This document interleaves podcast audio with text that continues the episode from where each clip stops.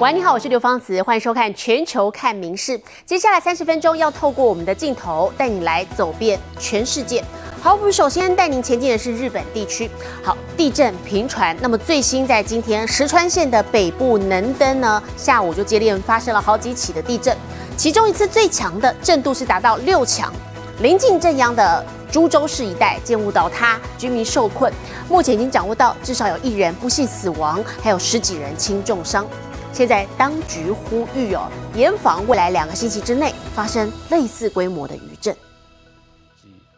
户外的监视录影器画面突然剧烈晃动，看来触目惊心。日本时间五号下午两点四十二分左右，石川县北方能登半岛的株洲地区发生最大震度达六强、震源深度仅十公里的极浅层地震。紧接着，当地又在两小时内陆续发生十多次震度达一至四不等的余震，这也是当地自二零零七年以来再度发生震度六强以上的强震。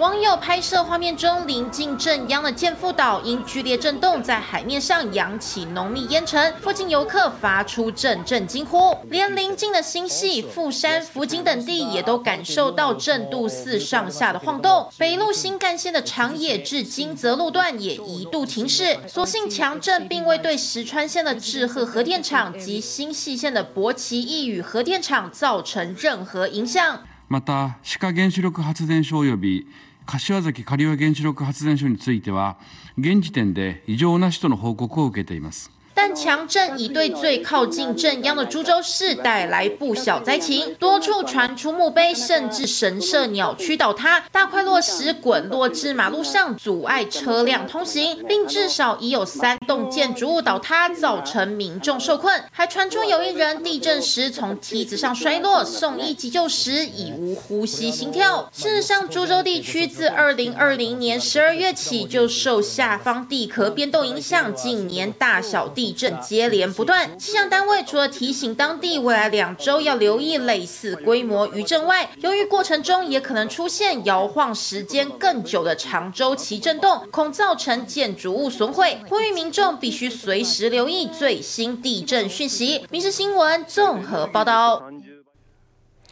在关心的是中国日渐扩张的威胁，那么战狼外交又添一桩了。加拿大议员庄文浩，他维护维吾尔族的人权是不遗余力的，也曾经在国会发起投票来谴责中国。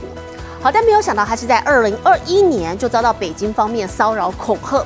好，但是更让他气愤的是，家国政府竟然到现在二零二三了才揭露了这件事情，他认为这形同给了威权国家的任意威胁行为大开绿灯。Why do you, Minister, continue to allow this diplomat to be accredited in this country on Canadian soil? 华裔议员庄文浩怒气冲冲，质问加拿大外长赵美兰为何还不驱逐中国外交官？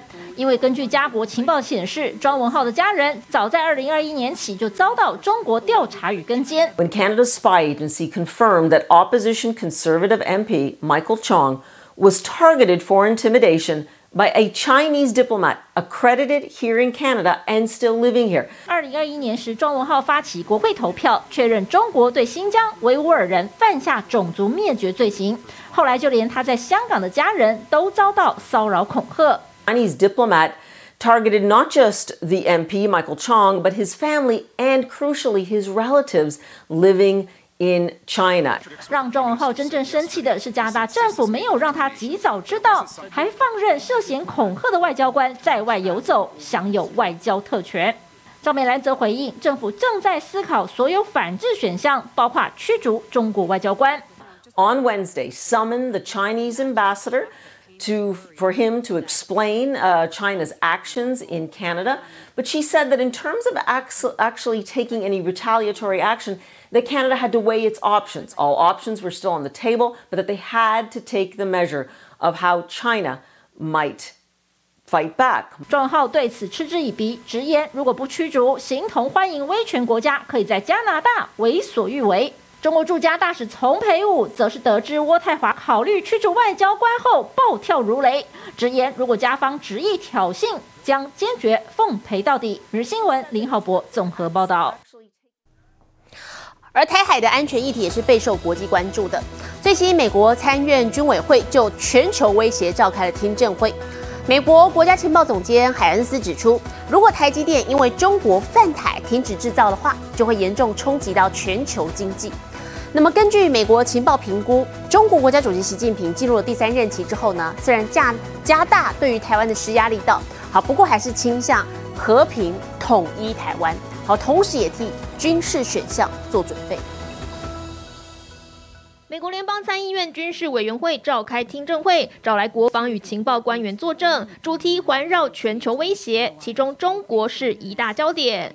Xi Jinping's attainment of a third term as the General Secretary of the Chinese Communist Party positions Beijing for further progress on military modernization and operational goals that will challenge the U.S. during the next year and beyond. 官员坦言，美中竞争升高，信任日益瓦解。中国近来老是将华府形容为世界问题的乱源，企图打击美国，自己当老大。而中国威胁也反映在军事扩张和台海危机。What is perhaps most concerning is that the CCP is increasingly convinced that it can only fulfill Xi's vision at the expense of U.S. power and influence, and through tools of coercion, including the land, sea, and air claims in the region and its assertions of sovereignty over Taiwan. 海恩斯举例，蔡英文总统会见美国两任众院议长后，共军大举军演，反咬华府挑衅，就是企图分化美国和盟友。他也警告，全球高阶晶片有九成在台制造，一旦中国武力犯台，将重创美中 GDP，连累世界经济。Because TSMC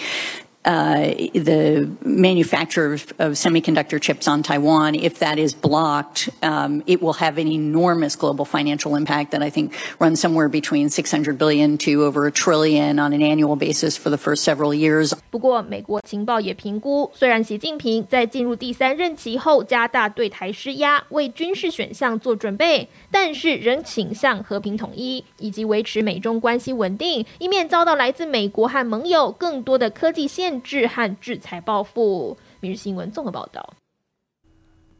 接着，俄乌局势来看的是，俄罗斯最近频频对乌克兰发动空袭，在当地时间四号，基辅上空也再度传出了爆炸声响，那么一架无人机遭到击落。不过同一天呢，在克里米亚，俄军也声称说，在空军基地附近击落了乌克兰的无人机。好，事实上，在前一天三号，俄国的克里姆林宫，也就是总统府上空，才有无人机被击落。好，时机非常的敏感。乌国否认说跑到人家的上空去攻击。好，但是俄国非常肯定，咬定说这是美国指使乌军的行动。无人机赫然现身基辅上空，连串枪声响起，目标被击中，炸成一团火球，坠落商办大楼。基辅人紧急避难，不过乌军随后证实是自家无人机失控才自行击落。但是就在同天，遭俄国占领的克里米亚也传出爆炸，俄军声称在空军基地附近击落乌克兰无人机，邻近的俄国省份则有油槽遭四架无人机击中。Everyday control centers, the presidential office in Kiev, and the government building should be turned into dust. 近来，俄乌之间类似无人机攻击频传。不久前，俄国克里姆林宫上空才刚有无人机被击落爆炸，俄方指控乌克兰企图暗杀普京，遭到否认。现在，俄国进一步咬定美国是幕后主使。呃，мы We know very well that decisions about such actions, about such terrorist attacks, are made not in Kiev but in Washington. 对此，白宫回击，痛斥谎话连篇。One thing I can tell you for certain is that the United States was not involved in this incident in any way, contrary to Mr. Peskov's lies. And that's what they are, just lies. 究竟谁攻击克里姆林宫？流亡的俄国前议员有答案，指出是俄国分离主义团体做的。 they were thinking that maybe it would be better to make a warning strike to make uh, Vladimir Putin to cancel the uh, military parade on the 9th of May altogether. 然而，事件恐怕反而给俄罗斯侵略行动更方便的借口。Well, this will not be the first time Russia is lying. They have been lying during all 435 days. Dear friends, remember, we will destroy Russian evil. 乌克兰酝酿反攻之际，俄罗斯动作频频，就怕大规模行动山雨欲来。《民事新闻》林院总报道。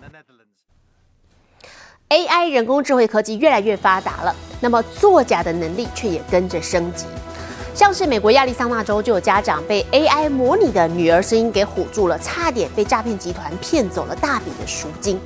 那么现在市面上也开始充斥着大量由 AI 制作的假影片跟假照片。美国总统拜登就正视了这个问题，昨天包含跟 Google、微软、OpenAI 等四家科技巨头高层开会，并提出警告。We are on the eve of the largest robotic distribution in history. By Saturday, there will be one robot to every five humans. Have a nice day.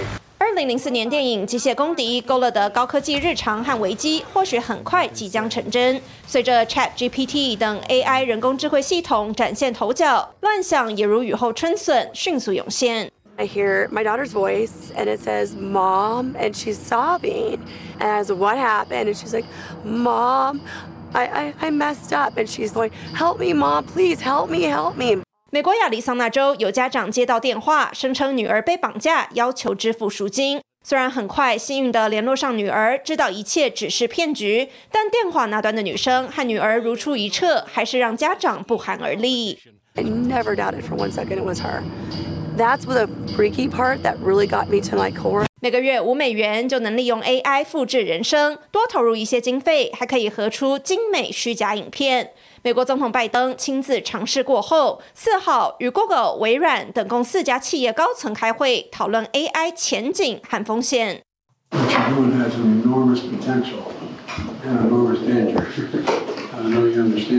并提出警告，重申科技公司有义务确保推出的产品足够安全。《民事新闻》曾若琪综合报道。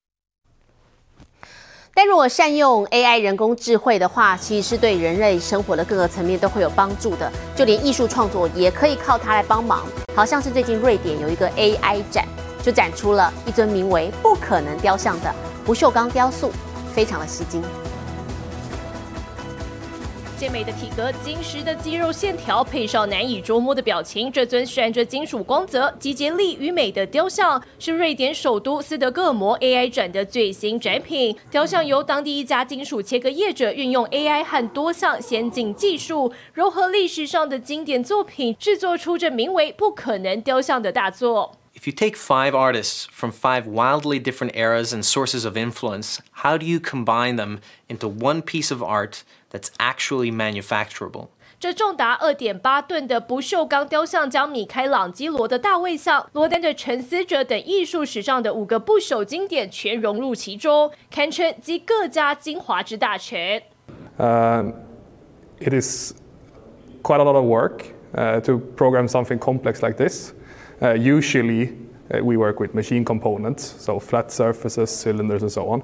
Uh, but we really wanted a challenge and, and to showcase our metal cutting knowledge. 运用多个 AI 模型、软体程式计算法，还有多达二十几种工具，结合古典精华与尖端科技，团队成功把这尊不可能雕像化为现实。民事新闻陈以婷综合报道。权势的象征有很多种，那么当中一种就是黄金。英国大英博物馆最近的特展当中呢，就推出了由波斯到希腊时期的金属手工艺制品。好，其中有保加利亚出土的一套酒件饮酒的用具呢，由纯金打造的，让人看到什么叫做超强国力。衣柜里这形式各异的展览品，金光闪闪，美得叫人移不开目光。这一套九件展览品是由纯黄金打造，一九四九年在保加利亚中部城镇出土，其中八件是用来倒酒的，一个是酒杯。西元前五世纪到西元前三世纪，保加利亚色雷斯王国的国王就是拿着黄金杯饮酒的，可说是把政治权势与奢华的关系反映到了极致。It's looking at how luxury was used as a political tool and stretching it across several different ancient cultures that span the Balkan Peninsula, Middle East, all the way through to Central Asia. 大英博物馆现正推出的特展，主题是奢华与权势，从波斯到希腊。展出品主要是黄金，也有银器和铜器。除了让人看到古人了不得的工艺技术外，最重要的是反映出奢华与权力的关系。这项以特定概念为主题而设计的展出方式，对博物馆是一大挑战。We often choose our exhibitions based on people or topics or specific places. Um, and this is really a challenge for us to kind of bring objects together over a cross collection concept, which is luxury and power. 大英博物馆这项特展已经登场，一直展出到八月中旬。民事新闻综合报道。中国山东招远市文化旅游局最近发起了挑战。好，这个内容是只要大家可以单手一个人哦举起一块重达二十五公斤、价值约折合新台币超过四千万元的金砖，就让你免费带回家。好，不过根据网络的影片显示，有阿贝力拼众人成功举起了这个金砖，但是主办方不认账。大家好，我是山东招远的文旅局局长。我手中抱的呢是纯金的金砖，二十五公斤，价值一千多万。把一千多万人民币、超过四千万台币金砖拿在手上，会是什么感觉？山东这名阿伯会说，既兴奋又空虚。他近日参加山东招远市文化旅游局活动，号称只要单手拿起金砖就能免费带回家。没想到举是举起来了，主办当局却坚持不买单，引发热议。郑重承诺，大家如果是按照我们的规则把这个金砖单手抓起来，那这个金砖就送给你了。虽然阿贝打败了多名挑战者，成为现场唯一单手举起金砖的大力士，但招远文旅局声称他没有戴上白手套再开始，也没有做到垂直上举再平举二十五秒的规定，因此不列入计算。大爷其实拿的是这一块，十二点五公斤的金砖。这个金砖呢，我们平时放在博物馆里边，是专供游客拍照体验用的。另外又补充解释说，此砖非彼砖，阿贝抓的是展示样品，不是二十五公斤正牌货。到底真相如何？外界雾里看花。民事新闻综合报道。英王查尔斯三世的加冕典礼在明天就要登场了，到时候会有大约两千两百名海内外的政要人士出席。好，其中日本是由德仁天皇的弟弟邱小公文仁亲王夫妻来代表参加。其实日英两国的皇室哦，自从第二次世界大战之后，双边的交流就非常的频繁。德仁跟文人也都有到英国留学的经验，还成为两国皇家外交的重要推手。英王查尔斯三世的加冕典礼将在当地时间六号盛大登场，不止商店里早已摆满各种纪念商品，还有大批王室迷好几天前就在皇家马车预定经过的路旁扎营，准备近距离感受新王风采。I've been here for one week because that's my passion for the royal family. Uh, it's just going to be a day to remember.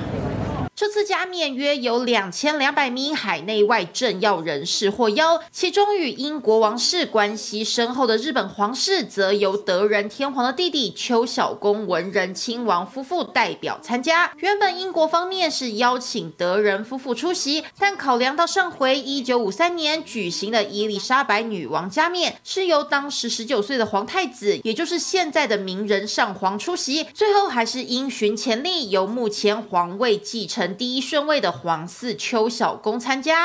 イギリスのエリザベス女王の戴冠式に出席するため、船で欧米14カ国を周遊する旅に出られたのです。戦後、皇族が海外を訪問するのはこれが初めてで、除了名人这几十年来曾多次访英，他的两位皇子德仁和文仁年轻时也都有在牛津大学留学的经验。外界认为这次邱小公代替天皇出席，显示他在日本皇室中的重要地位，也期待随着新英王加冕，英国与日本间的皇室情谊能够一路延续到未来。民事新闻综合报道。而说到日本，目前正值当地是黄金周连续假期期间，好，不管是东边或西边哦，天气都相当晴朗，还出现了摄氏二十五度以上，像是夏天一样的高温。好，不过也造成光是东京地区，昨天有七个人因中暑而送医。黄金周连假期间，一连多日都是晴朗炎热好天气。四号从福岛、群马到京都等地都出现二十八至二十九度之间的高温，已经是地区每年七月下旬左右的均温。连东京都心这天的最高温也来到二十五点七度，让大人小孩都打呼快受不了。而据东京消防局统计，四号更一共有七人因中暑送医。炙热艳阳也使得生活卖场里从防晒乳到阳伞等抗紫外线商品销量都比先前大幅增加。今年らしいものですと、まあ、こちらですとか、まあ、かなりスマホのサイズに近いようなコンパクトなサイズ。而到了五号白天，东西日本各地仍依旧出现二十五度以上，如同夏季的炎热高温。气象单位也提醒出游民众随时补充水分，注意防晒。民事新闻综合报道。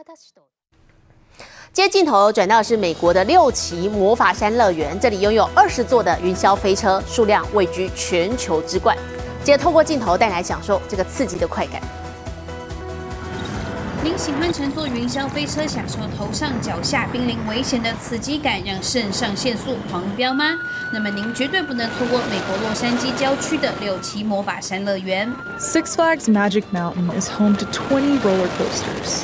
That's more than any other theme park in the world. 除了数量吓人，这家年过半百的老乐园也不断推陈出新，开发新飞车。 Six Flags Magic Mountain has definitely tried to be a cutting edge leader in terms of what kinds of coasters it builds. 所以哪天有机会来到这家乐园，有哪些云霄飞车必做不可？狂粉路易森给了几个推荐。 Twisted Colossus is really an amazing ride. Now, this was built on top of the old wooden racing coaster Colossus. Really extreme, really thrilling. It feels like you're on a racing coaster because you're racing another train.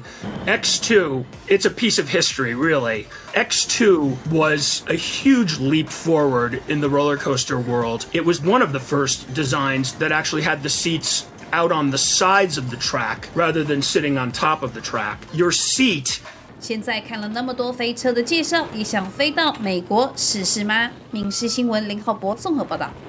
我是刘芳慈，感谢您今天的收听，也请持续收听我们各节 Podcast，带给您最新最及时的新闻。